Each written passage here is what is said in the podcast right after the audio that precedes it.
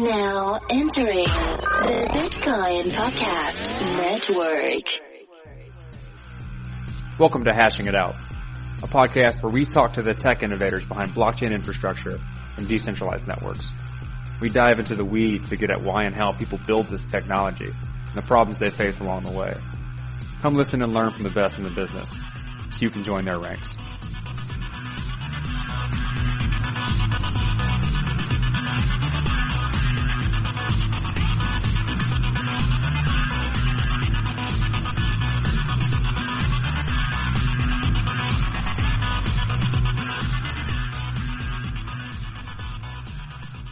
Welcome back everybody to Hashing It Out. As always, I'm your trusty host, Dr. Corey Petty. Colin is not able to make it today due to some uh, previous engagements he couldn't get away from. But today we have an interview uh, I'm excited about. I've been following this project for a long time. Um, think it's a it's a interesting and useful use case for blockchain technology, and that is uh, Golem. Today I have uh, Piotr, uh, CEO of Golem, to kind of discuss where it's been, where it is, where it's going. Uh, welcome to the show. Why don't you start us off by introducing yourself and talking a little bit about um, how you got into the space and what Golem is. Uh, hello, everybody. My name is Piotr Janiuk, uh, CEO of Golem. So I've been in the project since the very beginning, since the inception of the idea, in fact. And well, back then it was mostly about Ethereum. Ethereum being the big change the way one can utilize computing power in sense that makes smart contracts executable, meaning that you can bypass some lawyers and stuff that you usually need an intermediary for. And it was very interesting for us because we wanted to, obviously back then, do some rendering without any intermediaries. For example, if you have a scene to render, you would like to render this scene on a render farm, you need someone to collect your money and transfer it further on. But back then it was the way we looked at it. So Ethereum gave us the opportunity to, in fact, make the settlement without the intermediary and it should be, uh, we believe that's that way, easier to do it with Ethereum and without any intermediaries and without using fiat money, in fact. So from the UX perspective, we expected it to be fairly straightforward. And we decided that perhaps it's good to share some computational power along and let people simply settle between each other. So in a peer-to-peer decentralized manner. So the idea was back then was exactly like this. We believe that we can build a three-sided consumer market so that there are requesters, providers, and developers. Uh, requesters want some job to be done providers provide their resources. Back then it was only about computational resources and developers provide applications integrated with Golem and hosted by providers. So this is, this was the starting point. It emerged partially on top of idea of virtual machine of Ethereum, but whereas virtual machine of Ethereum is about keeping the consistent state and uh, compute the well compute the state across multiple uh, nodes in the network and keep them in a consensus. Right here, we wanted to utilize the power without having this large scale consensus, just small scale, perhaps two nodes consensus when collecting and computing results. So this was the idea back then. And we spent quite a while developing it.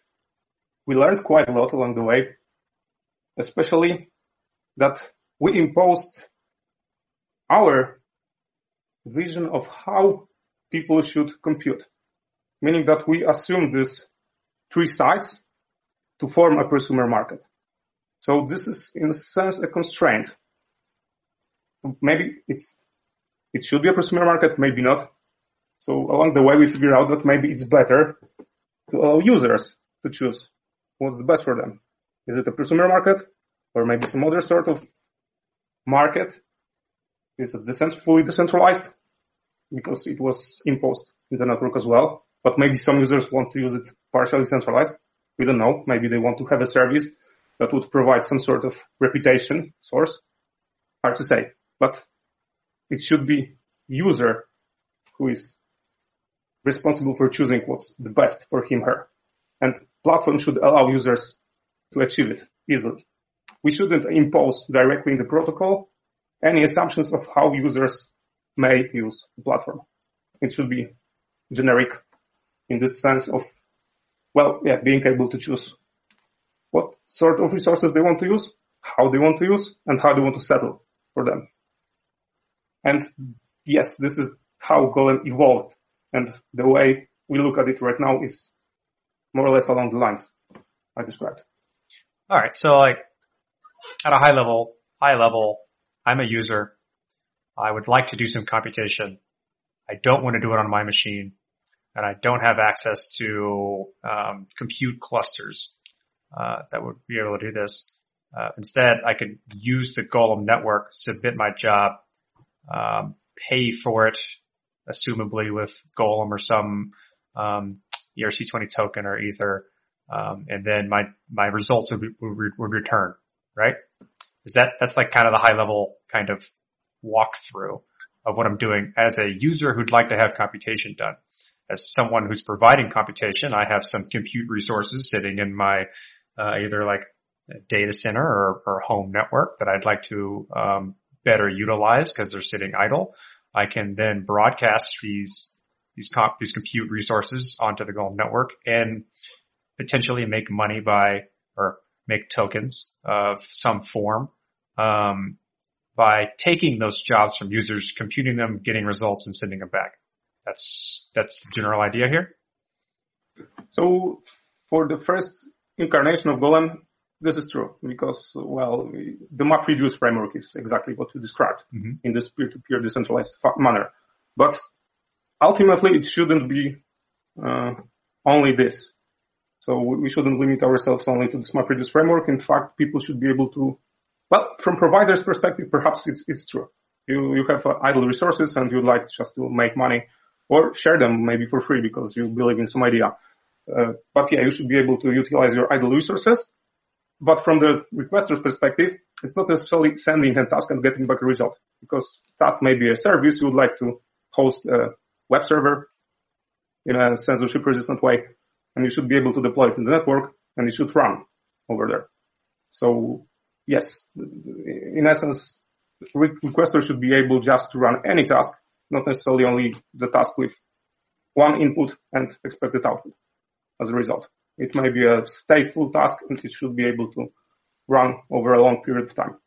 Why, why the change? Um, I imagine a process of building that first implementation, um, putting it out of production, having users, uh, upgrading it, learning, maintaining it, doing support tickets. You learn quite a few lessons. Was it, was it that process that made you decide to revamp a lot of this stuff in your, in your like, uh, feature improvements or was it, was it something else?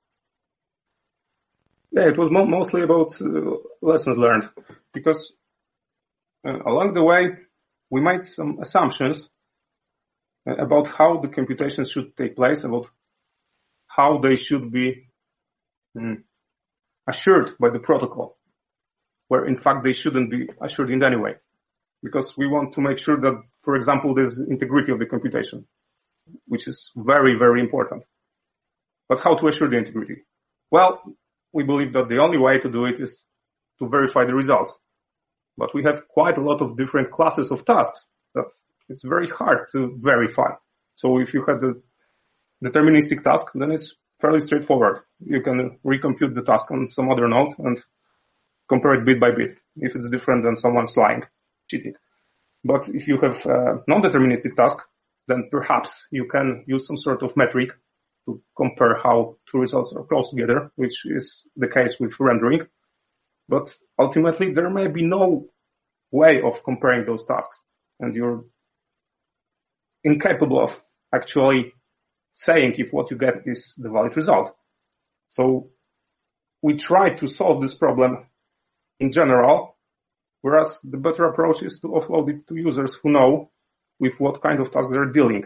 So if a software developer develops some sort of integration, let it be the rendering, he or she may decide to not necessarily utilize any sort of verification, but simply resort back to some sort of reputation source and only calculate on the reputable nodes in the network. This is one approach, but it should be up to the user to decide what to use.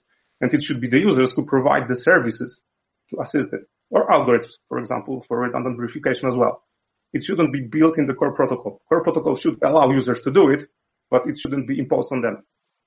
Ah, okay. So the, the main changes were removing the, um, verification process from the core protocol and baking it into um, a layer above, which gives the users more options on how they'd like to not only like uh, not only what kind of jobs they can do, but also how they verify whether or not those jobs are done correctly by some third party.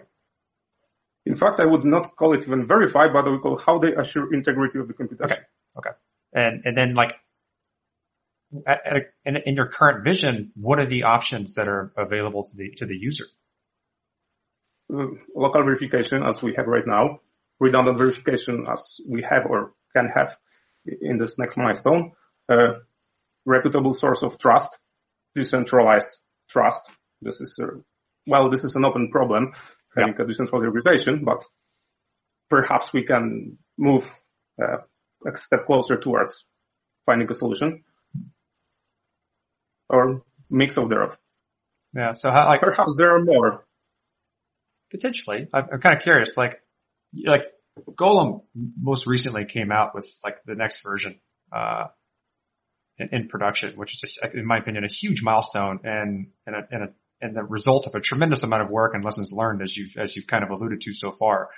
Can, can you give a, like, give a brief synopsis of like what exactly that milestone was and what you're currently capable of doing within the ecosystem in production? Well, so um, there was a milestone, it's Clay, and there is going to be the next big milestone, which hasn't been announced yet fully. Yeah.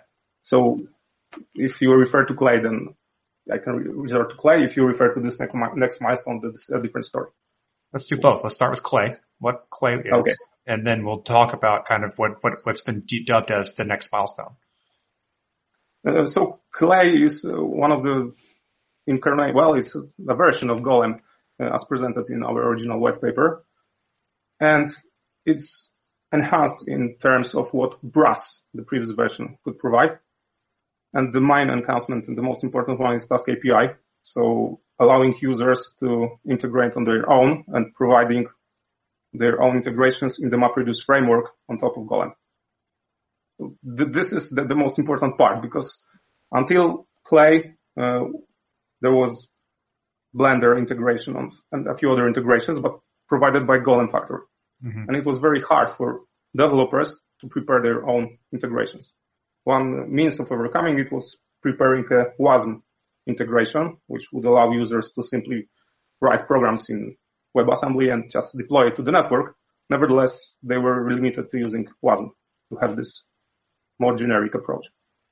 With Clay and Task API, users are able to provide their own integrations on their own without assistance of the Golem factory. So that drastically expanded like what you can do. It drastically expanded what you can do or what you can get done using the network. Well, in fact, you can do quite a lot using the network, provided that it's MapReduce. So if you mm-hmm. can do something in MapReduce framework, you're certainly, well, not necessarily, but you should be able to do it using the, uh, the clay. But it's not maybe very straightforward because when you use your local machine, it may be easier simply to split your task into threads or processes mm-hmm. for that matter. And it's not that easy to split tasks and set, prepare the setup, for example, with prices and time, uh, timeouts or using the other market where you pay for usage in Golem. You have to be, know a bit more about how the tasks are computed and how long it, it may take for them to compute on different machines to prepare integration and the next milestone, is this kind of, uh, not sure what you're calling it, but it's a, certainly a kind of revamp slash uh, change in how things work. Can you talk a little bit about that and what it is? Yeah. So, so this is, hmm, this is the result of all the lessons learned mm-hmm. along the whole way. Uh, so this is based on brand new architecture. So at some point, more than a year ago, we decided to sit in a room and start to a whiteboard and discuss principles of Golem and the architecture of Golem and the lessons learned. And it took us quite a while, but we came up with quite solid understanding of what it should be, what the architecture should be, and yeah, how we want to build based on it. And the decision made right then was that Golem should, shouldn't be a platform imposing any restriction on users. It should be a platform allowing users to easily locate resources, computational resources that they need, not only computational power. It should be disk space, it should be RAM if they want it. It should be CPU or multiple CPUs, GPUs, whatever. And it should be easy for users to locate it. It should be easy to express what they are looking for. So not only I want to calculate a, calculate a task with a timeout. For example, I may be willing to rent a VM with 12 cores and I want this VM to be priced with a linear pricing model or whatever pricing model. So there is a language to express uh, the, well, description language for resources and matching engine which allows offers and demands. Demands describe what resources we're looking for and offers describe what resources we providers provide. So the engine matches those two and allows requesters and uh, providers and demands and offers to, well, match and find each other in the network. So this is it. It's from imposing some sort of market and market conditions, we stripped it to the protocol of finding resources. And on top of it, we added a few layers of abstraction that will be implemented by us, but ultimately they are based on architectural principles, which means that they can be in fact implemented by anyone. We want to provide reference implementation. So for example, in clay and in brass, we had Docker containers or WASM. Right now, it can be anything that is ranging from bare metal to virtual machines through containers or even clusters. So we should be able to expose cluster of computers to the network as a powerful node, but it should be cluster that can be used as a cluster, not as a single computer. So this is it. And on top of it, there is a payment API, payment abstraction layer that uses Ethereum, uses GNT, and is used for settlements. And in in different, it's different from what we have in Clay in a way that it allows you to describe almost arbitrary pricing model. So it may be pricing model for services. It may be linear, maybe any, any function in fact. And you can have timeouts if you wish, but you can also resort back, back, you can resort to some third party services which can help you hmm, either locate better resources or assure, give you some guarantees regarding the nodes that you're going to find. Or for example, they can attest some other features that those uh, features, attributes that those nodes provide. For example, that they are genuinely processors with enough power that you should be able to run your computation on. For example, someone can say that they have 12 cores, but in fact they can have I don't know, 11, 10, whatever, or just utilize half, half of them. And in fact, this is not what you're looking for, but you should be able to easily specify exactly what you're looking for. And this protocol should allow you to match your demand with the offer, provided there's one on the market. So there are those layers. Uh, there's matching of demands and offers. There's market, which in fact after matching distributes its between nodes. There's abstraction layer of execution that allows you to express in an abstract way many different resources. And on top of it, there's a layer of payments and settlements. But everything is abstracted. It's reference, reference implementations will be provided by us, but in fact, it's based on the full separation of those layers. I got, oh man, so many questions from here. Uh, like that's, that's ambitious as it seems it's a, it's a, it's a very large generalization of what you previously offered or, or sought to offer within Golem. Um, what's what's the projected timeline for the next milestone? Like what for all of this, or at least like you know like MVPs of all of this. this that's a lot of really difficult things. Uh, well, but we've been working on it for quite a while now, so I believe that it's a couple of months, a small couple of months. What makes you think you can do it? Because you've been focused on it, um, like maybe somewhat more constrained previously for the past, you know, five years or so. And you, have been thinking about these problems this entire time. Is that why you think you can, you can do it and you have a solution for it that's uh, apparently implementable within the next few months? Well, so first of all, we don't want to, we don't try to solve problems which are too hard right now. So we solve problems that we know we can solve. And we offload other problems to users or to services. So this uh, applies, for example, to the verification problem. And the second thing is that, uh, yeah, internally we already have a POC implemented, which means that it is pretty far down the road. I mean, the implementation. So it's not only the architecture. There's quite a lot of implementation already in place.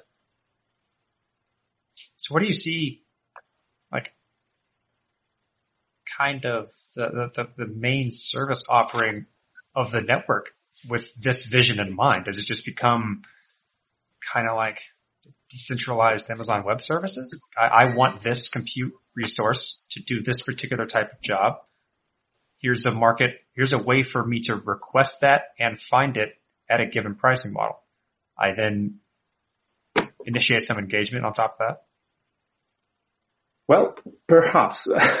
if I would say that it is the case, I would uh, perhaps make the same mistake that we made previously by assuming that the market looks exactly as we envisioned it. Mm-hmm. I think it's mostly up to users and not only the requesters and providers, but the end users uh, who can use those decentralized web tree-like services, who can impose some sort of um, tasks in the network that they may be willing to see something that they understand that we don't know about yet. So I believe it's up to them, not up to us. It's up to us to provide the platform and provide reference integrations and show them that external developers can easily integrate with the platform. But I cannot really tell if competing, well, if calling it a decentralized Amazon web service or something like this is, is the right approach. I, I simply don't know. Yeah. I'm just trying to look at like maybe not long term, but like what, what's going to be useful in the short term because, um, because we don't know, uh, organizations choosing to use something like this for persistent storage over a long period of time seems like uh, something they wouldn't do. And so you want to use the network, at least in the short term while it's being vetted, um, and, and discovered, uh, to use it for services that are relatively short term or not necessarily mission critical. Like I don't want to host my infrastructure on, on the Golem network. So what am I going to use it for? Yeah, for sure. But, hmm, I think that there are quite a lot of open source projects, or in a sense, open projects that should be hosted on Golem. Uh, if you want, for example, to have a backend for computation for your service, whatever it is, then you may use other existing uh, infrastructure, Amazon, whatever, or you can use Golem because it offers some features that you cannot get otherwise. So this may be a censorship resistance and based on decentralization or some sort of confidentiality guarantees uh, if enclaves are used, for example, but maybe someone implements a valid fully homomorphic encryption on top of Golem. And this is something that you can use and locate easily. And yeah, just as you can locate any resource provided in form of single node, uh, you can have a group of nodes, which means that even Amazon or other uh, providers should be able to interface with Golem and provide their infrastructure through it. So I believe it's about the expressiveness uh, of the platform. So if you, there are certainly some niches where you have some needs that cannot be fulfilled by the infrastructure as it's right now. And perhaps you should be able to find something you look for using Golem. If you would like to, for example, just for test purposes, deploy a small scale blockchain, you can rent a bunch of computers uh, in a data center but they are centralized for sure.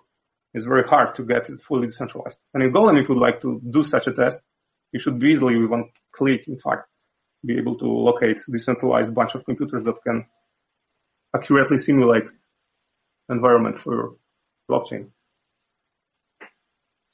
I see. I could definitely, I mean, I, that, that alone gives me a lot of ideas on what, what could be done, um, at least within like DevOps and testing. Uh, and I also think about like integrations with current infrastructure of providing services that do currently right now, most of the Ethereum ecosystem, if it tries to provide a service, it usually offloads that service to some centralized party that does a specific amount of aggregation, like aggregation or provides indexes on top of reading nodes or things like that. And it's, it's kind of, uh, in the name of decentralization, but because the tech isn't there yet, we rely on centralized services to do things cheaply. Like, can you, can you imagine Golem starts to kind of take the place of those services or offerings of services? Either choose the centralized one or choose the, the Golem route. Yeah, definitely, definitely. And yes, I believe that more layer two solutions uh, evolve and are presented, they may actually need quite a lot of additional computational power at hand. And having a Golem as a backend for, for such additional computations may, may be handy. Why, what, what do you see as, as like your main roadblocks, your barriers? Like what's, what's going to make, what's going to be difficult, at least within like, um, in the current landscape that you can foresee right now? Because there's always going to be trips and, and trials and tribulations that you don't foresee. But like, what are you seeing right now is like the main hurdle you have to get over? So there are a couple. I believe that there are two most important ones. The first one is uh, peer-to-peer networking. Uh, in fact, there is no, no, silver bullet. yeah. so, yeah, we can handle it because we can resort to, for example, uh, relays uh, that would allow us to keep Golem peer-to-peer, but with some central points uh, allowing for, yeah, well, routing traffic. But ultimately, we would like to get rid of them. Uh, and it's not really that bad in terms of being centralized because if you look at what, what I described from the perspective of a service, not as relay itself, then the relay may be hosted on Golem Network as a service on Golem Network and being paid by the users of Golem Network. So this, this in a sense makes it, well, a valid argument of using those relays uh, at some point, well, and start with them. Ultimately, we would like to have a fully relay free fully working peer-to-peer network, but yeah, what is it, now it is. What, is it currently? Is it built on Dev P2P or libp2p? Well, right now the Golem is built on our own solution, so, but we started with the P2P. And it's, so it's, it still maintains like a Kademlia like, like networking discovery process. Yes. Okay. Yeah. And the second hurdle is the scalability of uh, Ethereum itself.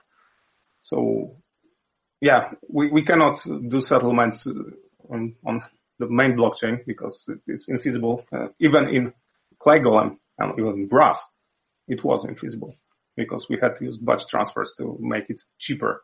So it was infeasible in terms of gas costs and in terms of uh, confirmation time that sometimes was way, way too long. So some sort of scalability would be required. We can build our own layer two, especially just for Golem, and it would be fine. You can base it, for example, on enclaves.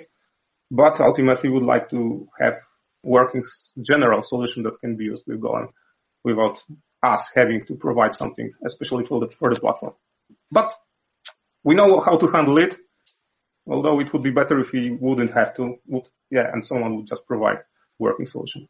What, uh, what have you looked into so far in terms of kind of scalability solutions specific towards Golem on Ethereum mainnet right now? Like there's, there's so many options that have gone through introduction, hype, death in some cases of like what we're going to do to scale layer two of Ethereum. Like what have you tried? What have you, what have you experienced and kind of what are you thinking about at least in terms of like analogous scenarios for Golem? Well, if something like optimistic rollups at scale would work, then that would be just, just fine we were closely cooperating with Omise at some. And yeah, we, we wanted to use Plasma, but we all did. Well, we can right now. Yeah, but, but the Plasma was, was, uh, something that we we're looking for. But in fact, if you build a custom solution, uh, for example, if you use enclaves to close the Geth inside them and you just run Geth inside the enclaves, then perhaps it's valid approach to create a side chain just for one project and just checkpoint every block or so in the main chain. I see.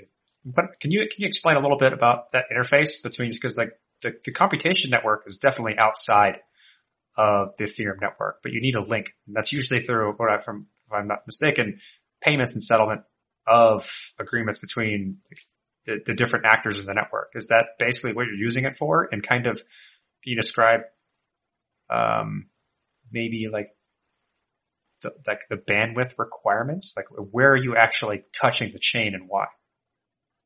Well, so we're we're not in production yet, so we're not touching chain. So back, back to Clay. Yes, we, we touch the chain during the settlements, and when the settlements happen in batches. So when you have enough payments accumulated, you send a batch of payments. It's cheaper than sending one payment mm-hmm. after another, and this happens once once in a while. It can happen one in a one a day, once a day, perhaps. You have like you know you know you have your own infrastructure that kind of aggregates and manages those those payments. Well, this happens uh, on, on every node. So this is a fully decentralized infrastructure. And then what do you, how do you foresee that changing as, as things go? Cause like the, the, the, the more activity that you get, the larger your network grows, the, the more probably an exponential case transaction throughput you'll actually need and whether or not and how mm-hmm. you batch those things and aggregate them will drastically determine like whether or not your network can scale. Yeah, so right here we definitely need some L2 solution. If, if it is going to scale exponentially, then any solution with fixed amount of payments that can be processed at time will make it unusable at some point. So there have to be a solution that can take the load of transactions. And yeah, it cannot happen even on sharded Ethereum with the exponential scaling. So there has to be a very, very fast L2 solution that can handle this amount of transactions.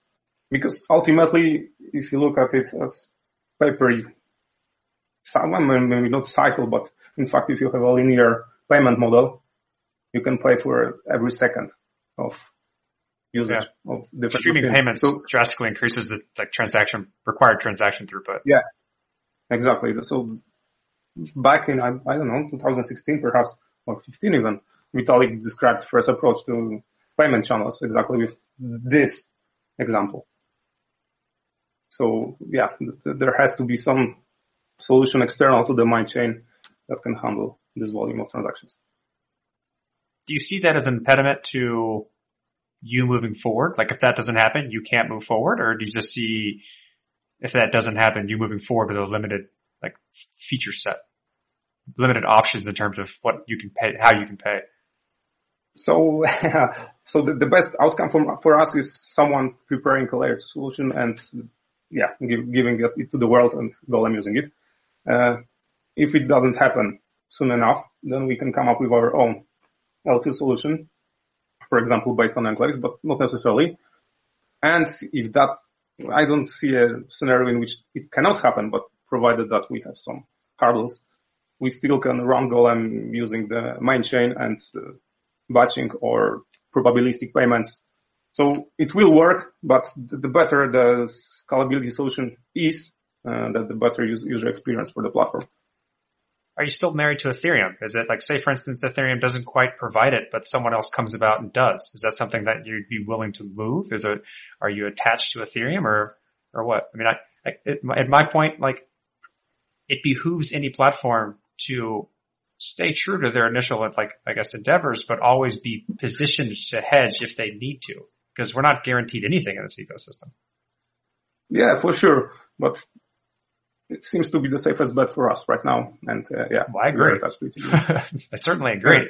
But like, we just don't know how things are going to go forward with kind of how Eth2 played out or Eth1.x.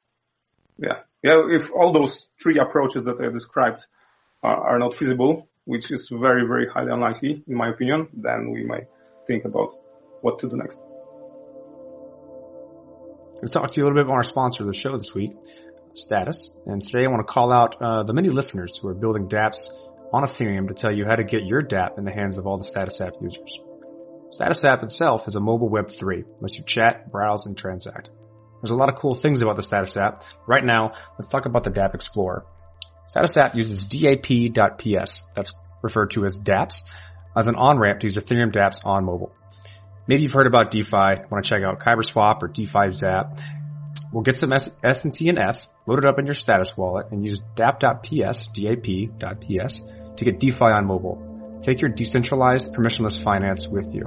Already we're seeing tons of excitement around mobile dApps and Web3. If you've got a dApp, head to dap.ps, check it out, follow the instructions for staking, and get your dApp ranked and featured, or email stake at dap.ps for more information. What's really neat about the Status App dApp Explorer is that it automatically creates a social channel for your dApp. So you've got a place where Status App users can find and use your dApp but also you've got the built-in private and secure chat functionality to build a community, do Q&A, FAQ, support, or even meme building. What's that you say? You're not a dApp developer? Why not? Status has a suite of developer tools to get you started building, testing, and deploying Web3 dApps with Embark.io.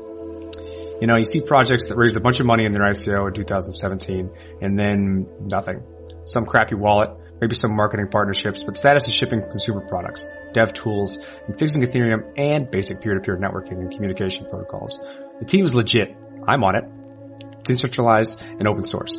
Check out everything they're up to at thestatusnetwork.com or start with the status app at statusim slash git. That's status.im slash get.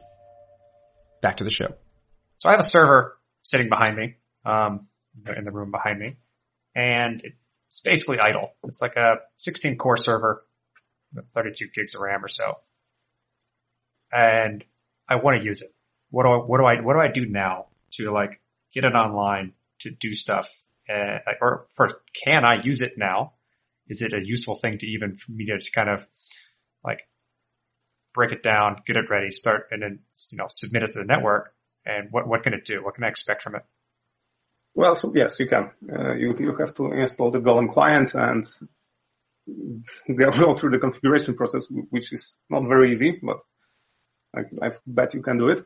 And once it's up, that, that's it. it. It runs and waits for tasks from the network. So from the provider perspective, it's installing the client and configuring it properly. What type of requirements does it have? Do I need like a static IP? Do I need, um, is there any bandwidth requirements that I need or uptime requirements that I need in terms of like if the power goes out, am I going to be, is there going to be an issue there? That depends on what you would like to do with the server because, so, okay, static IP, it's best if you have static IP, but perhaps most of people do not. So unfortunately you need to uh, forward your ports and configure your router accordingly so that in this peer-to-peer network uh, other nodes can find you. Mm-hmm. So, so this is the hurdle. But once you're past it, uh, well, it's really up to the profile of what you'd like to offer to the network. If you know that you can often turn or switch off the computer or use it for other purposes, then you don't accept tasks with timeout longer than some minutes or well, seconds is too, too, too short, but per, perhaps minutes. And this is it for now. But if you believe that this computer can be on for example a day, then perhaps you can accept large tasks, which are lengthy. And like the, obvious thing that I think about based on what I, what I do in my day job is, um, what guarantees do I have that the server that's running on, on the, on the network in my house, on, on the, on the Golem network, it's just doing arbitrary tasks that I set it to do, that it allows to do. How do I know that the jobs that are being run on my computer won't infect that machine or the other devices on my network? How can, how is it sandboxed appropriately so that I have at, at, least a, a, modicum of security guarantees? Yeah, so right now you have uh, a Docker container uh, without permissions to access the internet. So this is containerized and yeah, this is the isolation layer. And additionally, you accept tasks that, well, in fact, there are only a couple of different classes of tasks right now which means that you won't be harmed by them. And you have the WASM, which is a general purpose language, but with uh, containerization and limitations imposed, it's, I believe, very, very hard to get out with WASM from the Docker container. Uh, as far as I know, no one has done it yet. So th- there's no 100% guarantee, but this is the security measures.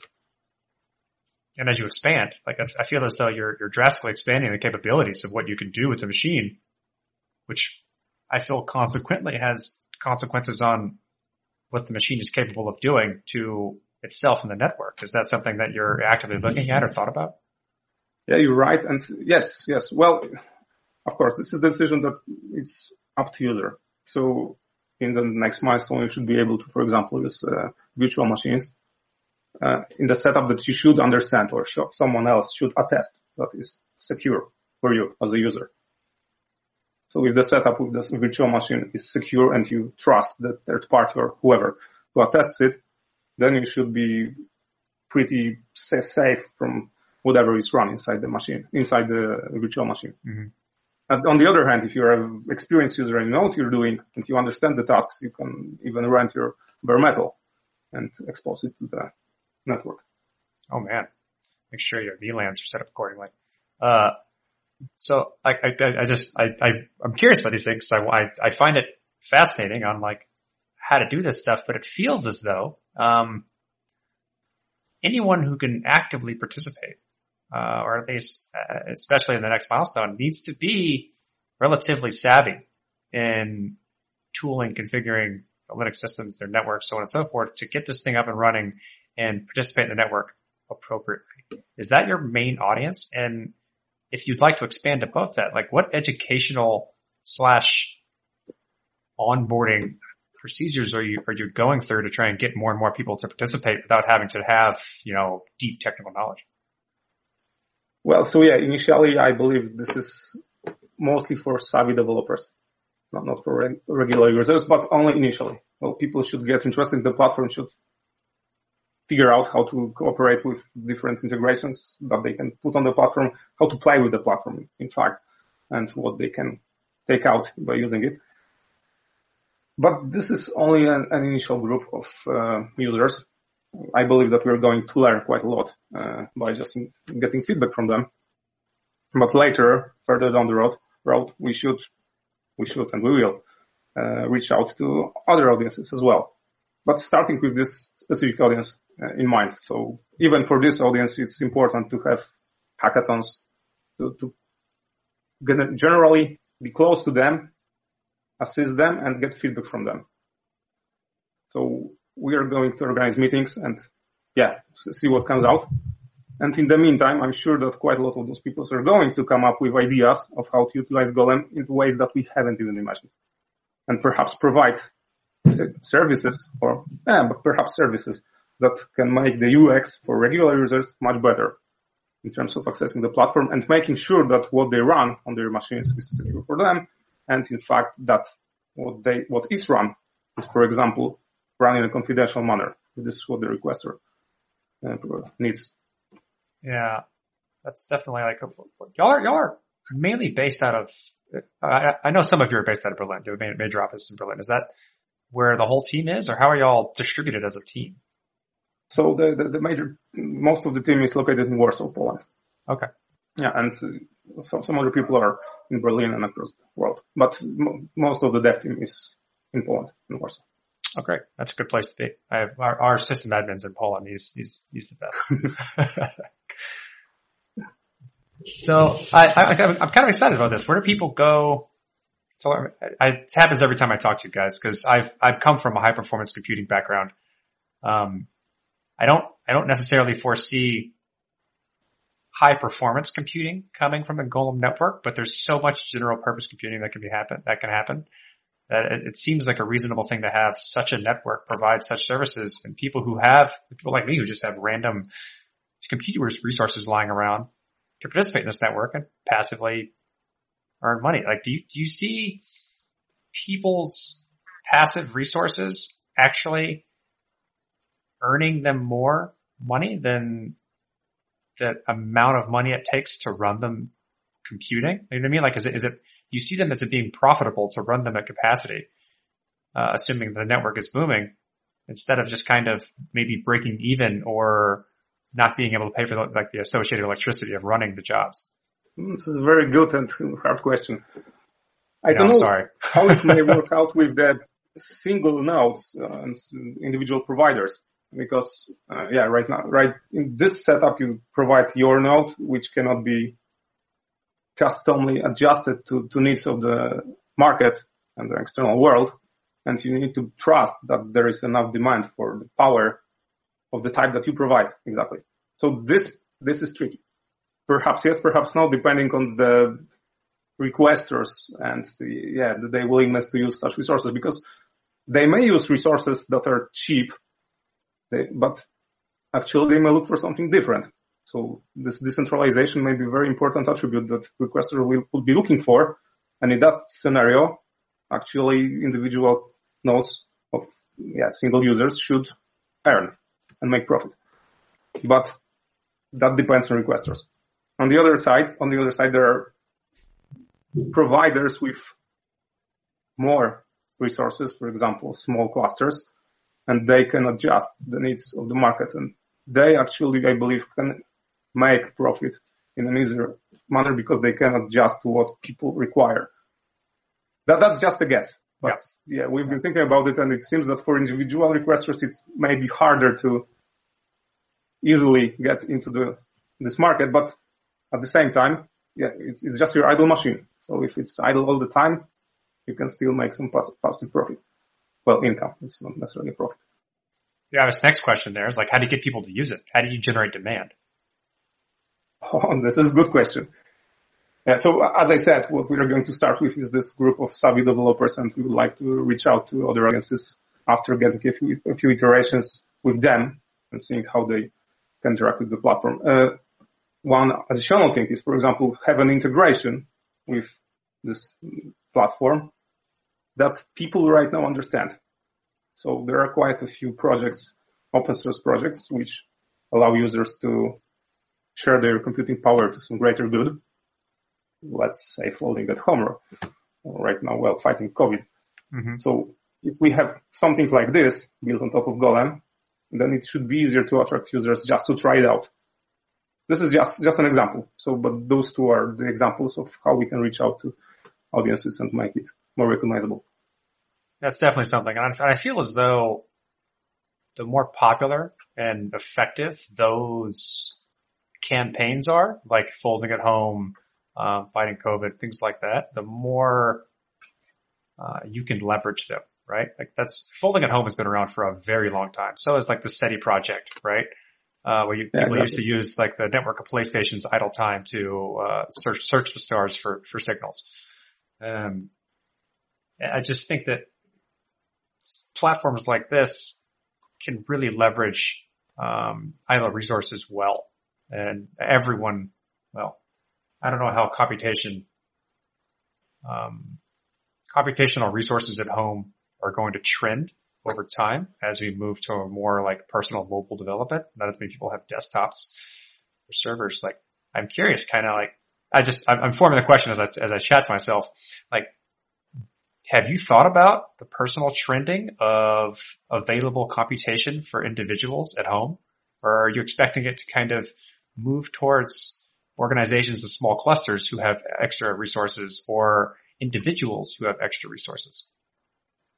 So if I were to bet, I would bet on clusters than individuals with resources. And the third stage is individuals who just want to share and make some passive income. But that, that's guess. Although I believe that's, it's the, well, the easier you can adjust to the market conditions, the more likely you're going to sustain and, and yeah, be, be good in this network. That's going to have an effect on the broader ecosystem of uh, quote unquote decentralized tech, right? Like eh, eh, there's there's kind of a few different paths that we can go down. One is everyone has um, a reasonably uh, capable device always on in their home that manages a myriad of services for them, right? Like I guess what um, like GridX or Grid Plus calls like the agent of their home. And you can ostensibly see something like Golem sitting on that thing and providing, providing resources for passive income. Uh, and Or the other one is no one has devices at home and they rele- and they de- delegate all computation to some third party, in which seems like a step towards, step away from the ideology of Ethereum. Mm, I agree, and yeah, in a retrospect, it's something like mainframes back, well, Yeah. many years ago. yeah. Well, I think that it would di- diversify really because there is a point in hosting a machine in your own computer, in your own place. Uh, and also there may be a point in simply offloading most of what you need daily to some remote machine. I think that I wouldn't bet on either being a winner. I would rather bet that those two are going to Yeah, I guess, parallel. I guess like a, that's, that's a false dichotomy, if you will, because like it's not, it's, it's not a dichotomy. It's, it's really a kind of, uh, it's, I want to call it linear, but it's a gradient of people's needs and demands and requirements of what they, how they'd like to control things and how much trust they're willing to delegate to something else and the associated costs and available infrastructure for them wherever they are. So like, uh, uh, because you're balancing all these diff- different requirements and needs and uh, uh, availabilities, like you're going to end up with a, a myriad of uh, kind of network topologies. That's like, and that's something that you're hoping this like your services are able to uh, uh, accommodate to. Like when I request something,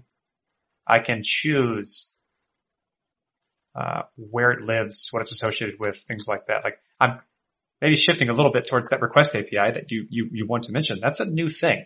That's not something that I'm currently aware of in terms of like, I need this. Here's how I Mhm. query a network of things to get it.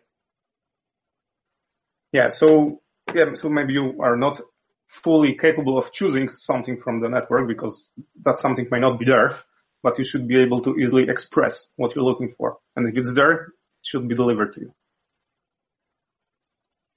How far along is that, is that, that syntax, that like, that, that, that language of, of for requesting things? Mm, the, we have right now, I believe, two versions. Uh, the, the second one is the, the full featured one. Uh, right now, the first version is already implemented and yeah, ready to go. So even today, we had an internal demo using it, and it worked. Yeah, I'm curious. That I'll probably read up about that and maybe maybe bring you on again just to specifically talk about how that works and the ins and outs of kind of the difficulties there. Because that's that's fascinating in itself. Is like this query API of a very generic set of resources. Yeah, so that may be interesting. All right. Well, I guess we can wrap it up from here. Uh, where do people go? Or first off, were there any questions that you would have liked me to ask that I didn't? Well, in fact, I believe it was quite thorough. So not necessarily. Uh, one thing that I wanted to mention in the meantime, when you touch the different topologies and different usages of the network is that we are aware of at least two use cases where people have small clusters.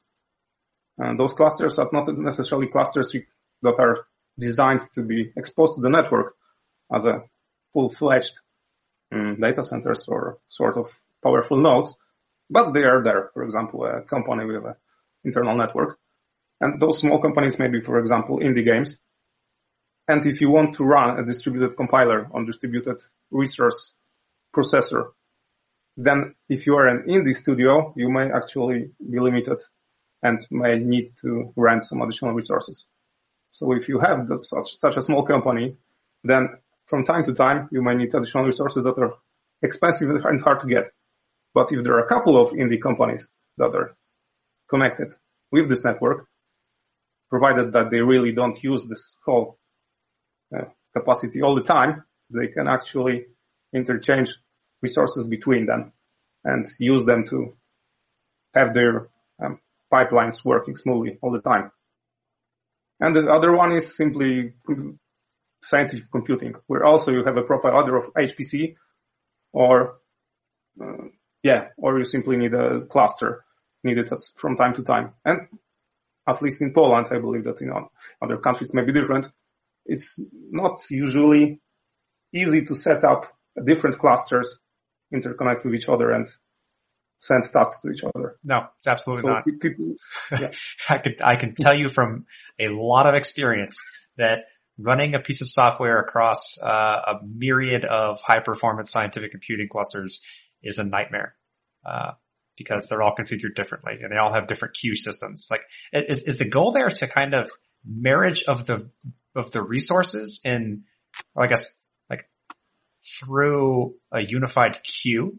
Because like every every one of these HPC systems has their own queue and um, kind of uh, resource restrictions and allocations and how that queue is managed and prioritized.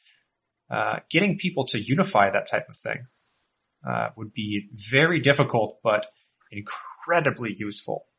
Uh, but also like because every single HPC cluster is very finely tuned and purposely built uh, towards a specific type of hardware architecture, like a lot of, or at least high performance computing, a lot of those jobs, uh, the software is also finely tuned to the architecture itself too. So like, you can't just like submit a job and it and it, and it run easily across a myriad of, uh, different HPC clusters. So I, like that, that, that would be hard to do. But if it could be done, I can imagine a, a tremendous amount of use case. Maybe it's just like it's subsection to a certain type, uh, a certain type of job. Yeah, and I fully agree. And you, you can approach it at least two ways, perhaps more, because you can either prepare a task uh, as a requester, well, in fact, as a software developer, in a way that can be run uh, efficiently on multiple configurations, which means that this task inside would be comprised of a few different tasks that that would be sent to different types of hardware at, at the other side. Or you can try to somehow unify the gateway between the network and the HPC to run the tasks. Yeah, but it's not up to us. it's up to users. If they believe that this is something that, that is valid use case, then I believe that someone will try to implement it. Problem with HPC, um, is usually uh, that getting people to understand and implement the system administrative stuff, like getting it, getting a specific type of software optimized on a machine is hard to do. And so having them do this for very forward thinking types, types of projects like Golem would be even harder to do. At least this is my experience maybe six, five or six years ago. Um, but it's something that I think is well worth the effort. Uh, and there, there are, there are a subset of, um, very popular scientific computing software that are amenable to such a use case. So I, I look forward to seeing, uh, kind of that happen within the Golem ecosystem. Well, let's wait and see what happens. Yeah. Where can, where can people go to learn more, get in con- contact with you, uh, start downloading the client try it out for themselves? Well, you can go to our webpage and you, will definitely find all the necessary information there. So golem.network. Uh, it will route you also to our GitHub, uh, which is open source, of course. And there's quite a lot of source codes for anyone interested and quite a lot of documentation as well regarding configuring Golem, re- regarding how it works, regarding, well, not, not, not also, not only Golem, but regarding uh, additional technical information and additional information such as blog posts where you have described the different, uh, not hurdles, not obstacles, different issues that we have to tackle along the way. And perhaps this is something interesting to you as well, or to a user or developer. Great. Thanks for coming on the show. Thank you very much.